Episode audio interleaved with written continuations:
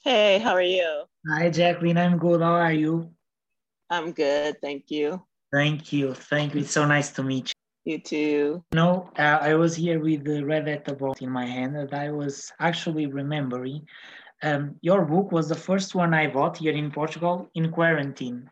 Oh, really? Really, I think I started buying online books with your book. wow, that's amazing. Did you buy? Uh, did you read it um, as an actual book, or was it uh, as an actual book? As an actual book. Ah. Oh, cool. Yes, yes. I, I I really like to read in in paper. Nice. And and you read it in English? I re- yes, in English because uh, I know it's being translated into Portuguese at some point. Um, I, I, well, what is it being translated? It's being translated into a number of languages. I know Spanish, yeah, definitely. Yeah, yes.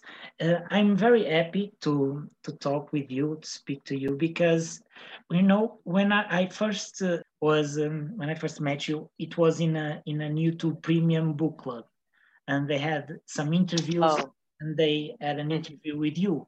And you know, the fact that you approached the um, the impact of storytelling uh, through history, you know, um, made me uh, actually uh, realize that sometimes what I think I know about America or about the uh, Afro American community is not what it is actually about. What it what it is, you know, it's not the essence of the the the Black uh, American history. And I would mm-hmm. like to to ask you, since I started saying talking about the Red at the Bone, if uh, mm-hmm. say this book focus on the impact of telling stories through history, since you uh, mm-hmm. you start in Red at the Bone, you tell separately uh, the story of Melody, actually Iris, then Melody, then the grandmother, and so on. Okay how, how, how, how do you think you you you think uh, stories before writing them or telling them what's your approach um, so the approach is actually um, it, it, it, varies depending on which book I am writing. So with Red at the Bone, one of the interesting things about the Tulsa Race Massacre, and I don't know um, how much um, you um, studied what happened, are um, investigated the his sorry my dog is trying to get out and i don't want him to okay, get out sorry. Um, so the the thing about the tulsa race, race massacre is it occurred right uh, around the time of the period of reconstruction in the mm-hmm. united states yes. and uh, the period of reconstruction was right after enslavement when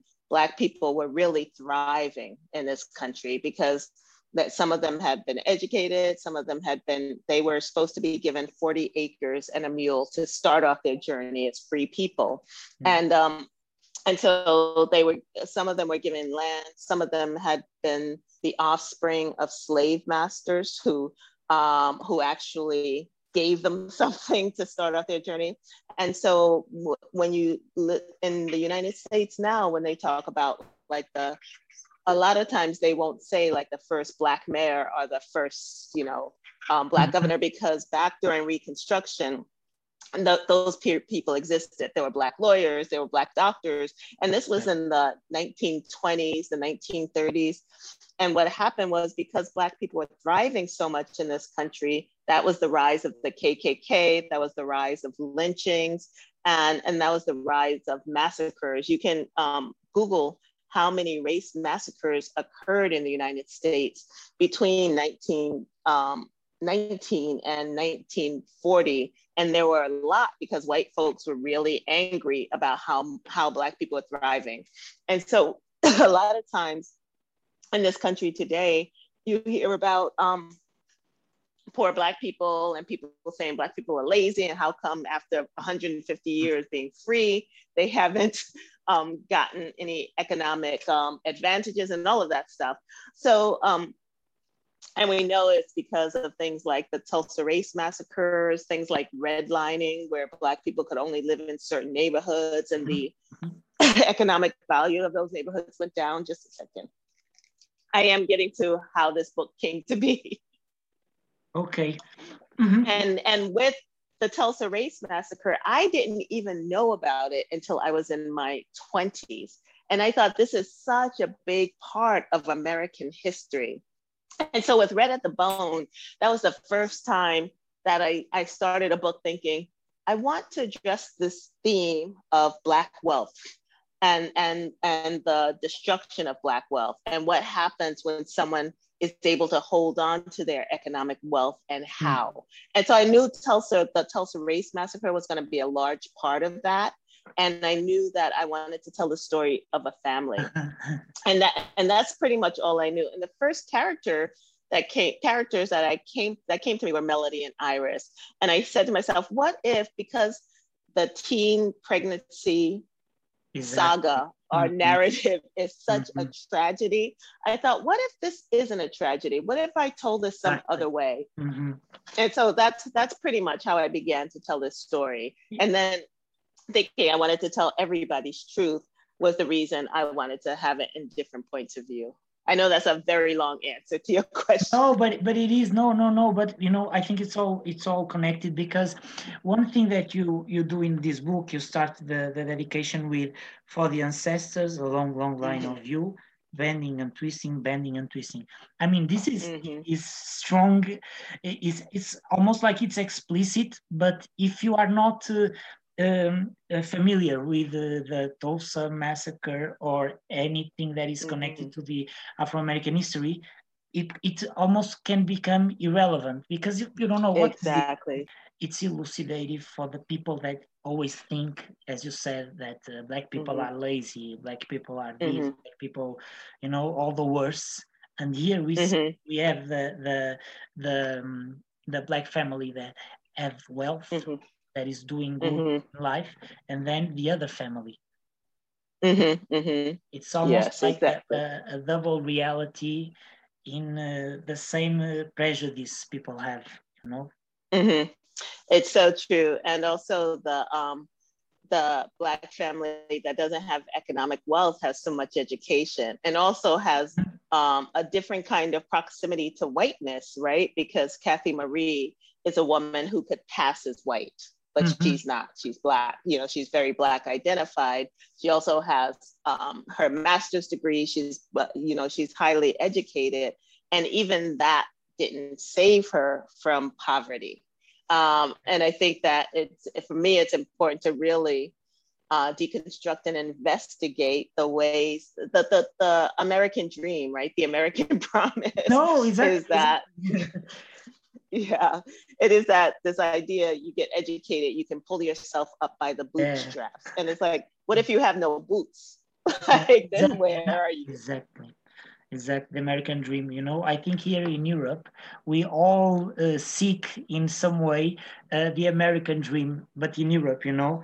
And so many mm-hmm. of us with a bachelor are uh, still uh, uh, with no job you know doing mm-hmm, mm-hmm, part-time jobs in the supermarket you know the reality is not that if you get educated you can you can uh, have the world it depends mm-hmm. in a lot of circumstances mm-hmm. i imagine in america it's quite different as well interesting because i have a 19 year old daughter mm-hmm. and um and she wants to be an actor and I'm like, do what you want. The empire is dead. like, like it's there's no promise of a job at the end of a college education anymore here, right? It used exactly. to be, oh, go to college, you know, get an education, and then there'll be a job waiting for you. And, and we have so many college graduates who are lost, who, yes. who can't find employment, so who are, you know, mm-hmm. drowning in student debt. And and i think that that's that that lie of that promise is something that we have to begin to stop telling young people. It's like you know do the thing that's legal and makes you feel good.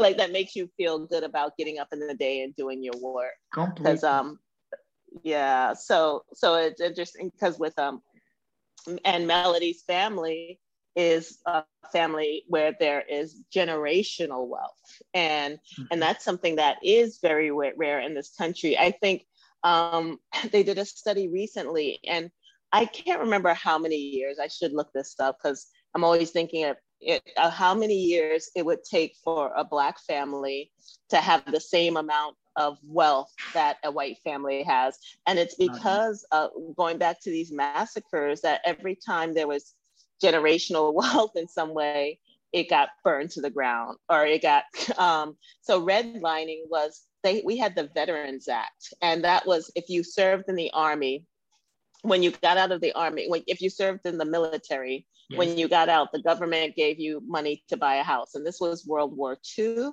Um, and so p- the people got out of the uh, military and the white people were able to buy houses in certain neighborhoods. And the black people, because of segregation, were only could buy neighborhood houses in neighborhoods that were segregated and mm-hmm. the property values began to go down in those neighborhoods whereas the property values in the white neighborhoods began to go up so white folks were able to lead to their young people real estate and to earn you know to begin to gain yes. generational wealth mm-hmm. where that didn't happen in black communities and and so there are all these ways when you put the microscope to it you don't even need a microscope you can really begin to understand the history of a country where a group of people who have historically been um, financially oppressed, economically oppressed, physically oppressed, um, ha- are still struggling to make it. And, and with Red at the Bone, I really wanted to investigate that and investigate the way there are many classes in the Black community, right? There's a, in the, in the America, there is a very solid middle class and upper middle class and there is a and then there's a um, a working class and then there's a working class poor and then there's an impoverished class and i wanted to talk about too the divides between those classes right even yeah, within yeah. the race like at one point iris and Aubrey are talking, and you know he brings out margarine. I don't know if you have margarine there, but now they would call it vegan butter. But, okay. but it, but it's basically it in back back in the day it was fake, but it was it was just oil and salt mixed together and whipped, and it was the cheaper version for people who could not afford actual oh, yes, butter. Okay. Mm-hmm. Um, and so there's a scene where Iris um, where Aubrey's offering her bread and butter and she says, that's not butter. And and and it's this it's this moment of class conflict, right? She has a she has a way of having been raised with the finer things in life. And so and she sees exactly. this and and he he doesn't have that, you know, and and it's that moment where we see this um inherent difference between them.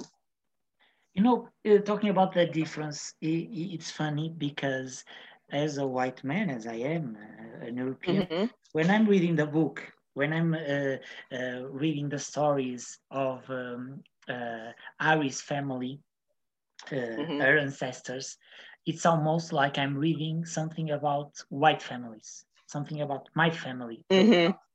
The way they have mm-hmm. such a, a cultural bond between them as family and uh, you mm-hmm.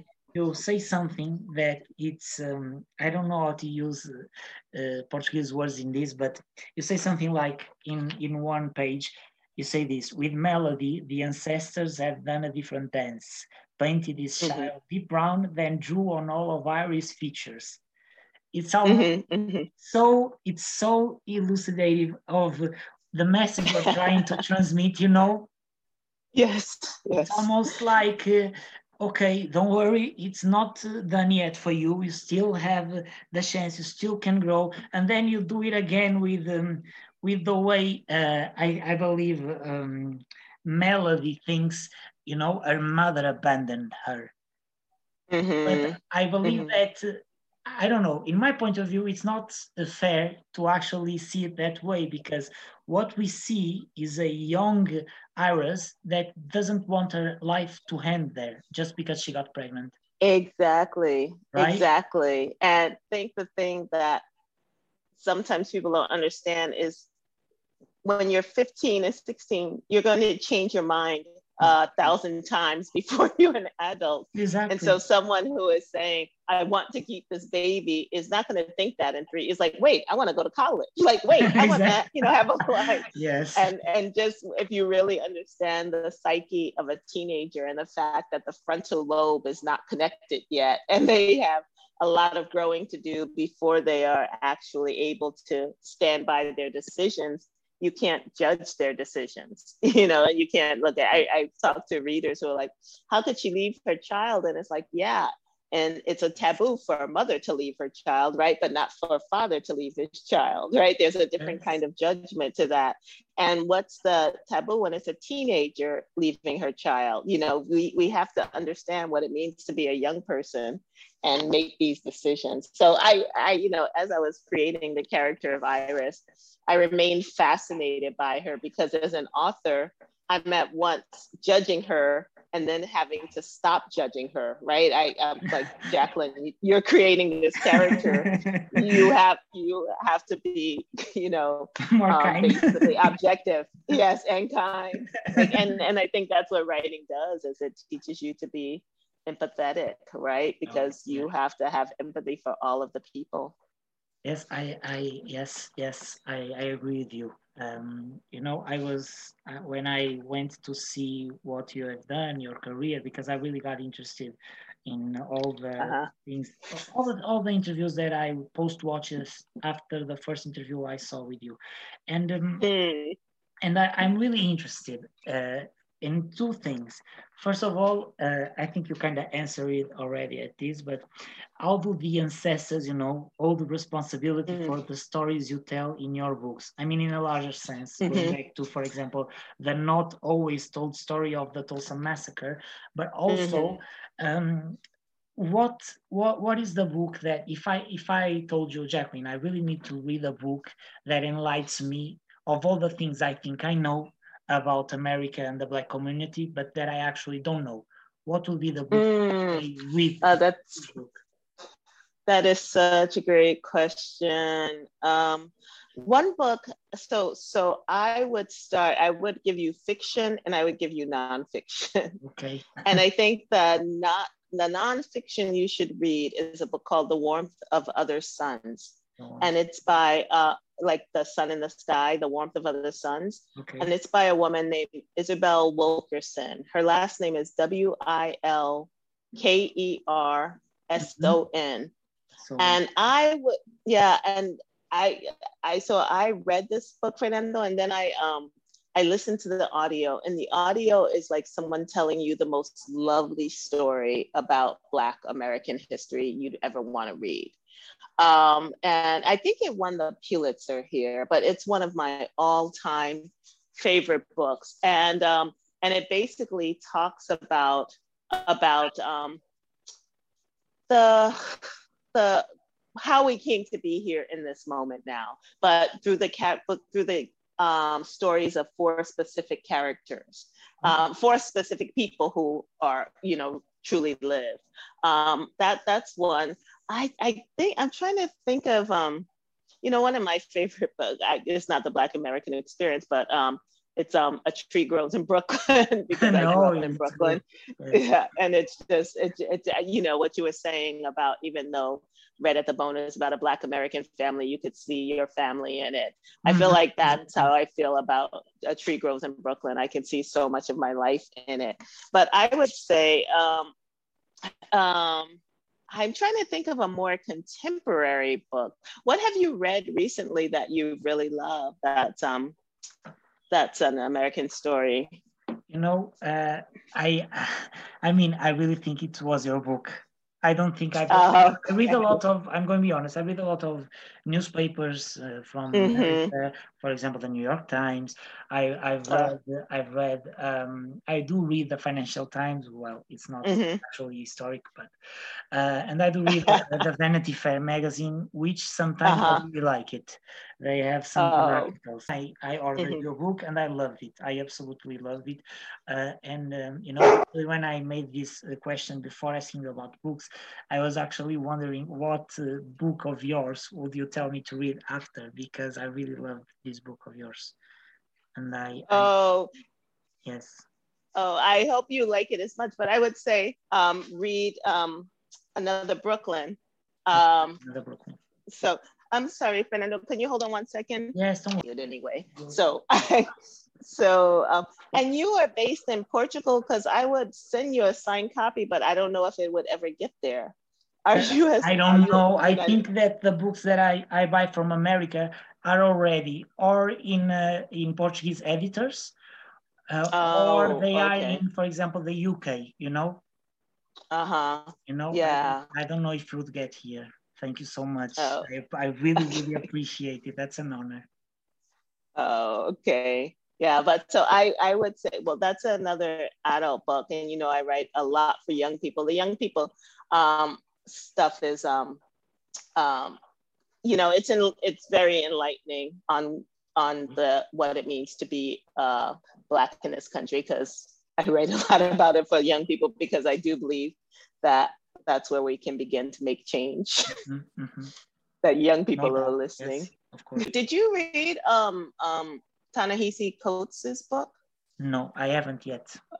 Oh, okay. The one because he's the I hadn't heard about Nsinga until I read um his book um uh um Between the World and Me, Oh, I haven't. which is yeah, you, you should definitely read it. It's I called uh, um Between the World and Me.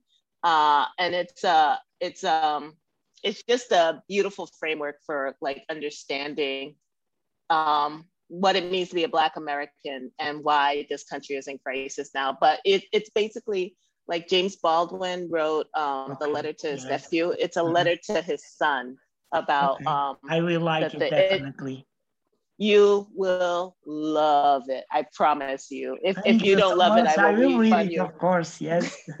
Okay. Thank you. Yeah. Um, Jacqueline, I think I have one more uh, question. I'm so sorry. I, I know it's it's it feels like I'm not gambling, but I'm going from one question to another. Then I lose myself That's a little okay. bit. But it's because I had so much to discuss with you that I cannot discuss it all, and then I start being nervous about what to choose and what not to. Uh, and you know, you could always just email me a list of questions if I didn't answer them, and I will. I'll send you a voice memo with Thank the rest so of the much. answers. Thank you so You're welcome. much. I, I really thank you.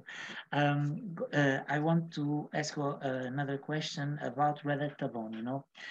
Uh, the way you wrote the book, you know, when you tell all the stories in a, in a kind of separately way, do you think this particular particular way of telling a story is related with the sense that you have that telling the stories not only in books but in real life they matter you know maybe if we told Mhm. more about the Tulsa massacre, we would know a little bit more Mhm. about facts and we could, could have a better opinion on facts. You know, I was just going to say it is true, and I think that's why I hearken back to the ancestors Mhm, because mhm. I do think that it's so important to acknowledge our history and the history of the people who came before us and what they did and what they died for and um, how they lived to understand the context of us now right? And and so um and i think especially you know so many black folks believe in the power of the ancestors still um, um guiding them right even if they're not Right. physically guiding them, they're emotionally and spiritually guiding them or genetically guiding them, right? Because we have the blood of our great, great, great Mhm. grandparents inside of us. So, so yeah, I do think that understanding, putting our history, putting our presence into the context of history through fiction is really important because people read fiction to escape. And I think there is a way in which we can do both. We can escape and grow from what the fiction teaches us. Because I do think fiction is truth, right? It- No, no, it's a exactly. different way of Of telling the truth. Yes, yes. I, I actually have to tell you that I didn't read your book quickly, you know. When I actually Oh, thank I- you. Thank I- you. Yeah, and for me, reading a book uh, very quickly, it takes me off all the pleasure. I don't know why, Yes, but it does that to me. Really. I, I think that's the best way to do it. I mean, that is how I do it. It- I'm just like, let me go read and learn something about this before I open my mouth. So, Jacqueline, thank you So- so much for being here. uh, thanks so much, Fernando. Was an It's so great talking to you. No, it was Uh, great take care. to you. Thank you so much. Have a nice week. Thank you. And don't forget, you too. And if you have any questions that you wanted to ask, please do just send them on. Okay, I will. Thank you very much. Okay. Okay. Bye. Thank you. Take Thank care. you. Stay safe. Jacqueline. Bye. Take care.